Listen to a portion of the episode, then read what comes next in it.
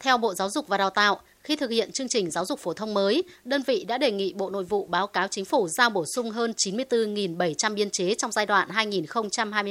2021-2025, trong đó riêng năm 2021 đề nghị bổ sung khoảng 30.000 biên chế, gồm 20.000 biên chế giáo viên cho các môn học mới cấp tiểu học, cấp trung học phổ thông và 10.000 biên chế giáo viên mầm non cho các tỉnh vùng sâu, vùng xa khó khăn, vùng dân tộc thiểu số. Bộ cũng hướng dẫn các địa phương rà soát việc tuyển dụng, bố trí sử dụng giáo viên hợp lý hiệu quả, đồng thời có giải pháp lâu dài để quy hoạch, tuyển dụng và bố trí đủ giáo viên dạy đúng và đủ các môn học, thực hiện điều tiết giáo viên từ nơi thừa sang nơi thiếu, bảo đảm có học sinh thì phải có giáo viên đứng lớp, ưu tiên bảo đảm giáo viên thực hiện chương trình giáo dục phổ thông mới. Tại Hội nghị Toàn quốc về tổng kết năm học và triển khai nhiệm vụ năm học mới 2021-2022 do Bộ Giáo dục và Đào tạo tổ chức ngày 28 tháng 8, lãnh đạo các địa phương cũng cho biết vấn đề thiếu giáo viên trầm trọng, ảnh hưởng đến công tác dạy học. Chủ tịch Ủy ban Nhân dân tỉnh Nghệ An, ông Nguyễn Đức Trung cho biết, địa phương hiện có hơn 870.000 học sinh các cấp với hơn 1.500 cơ sở giáo dục. Với số lượng học sinh này,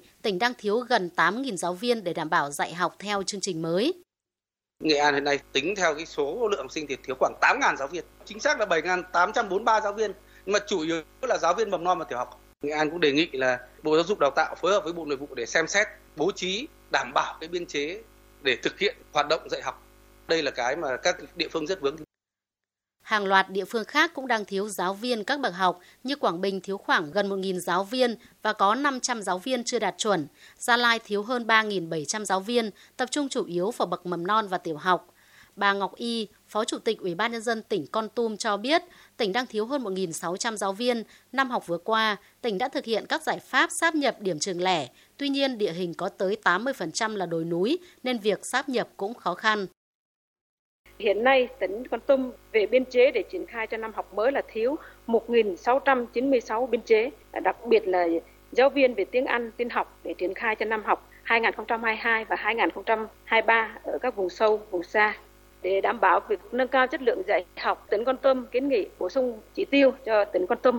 trong năm học tới, đề nghị với Chính phủ nghiên cứu xem xét sửa đổi bổ sung quy định thiếu đồng bộ giữa cơ chế giao nhiệm vụ đặt hàng và chính sách tuyển dụng sinh viên sư phạm sau đào tạo.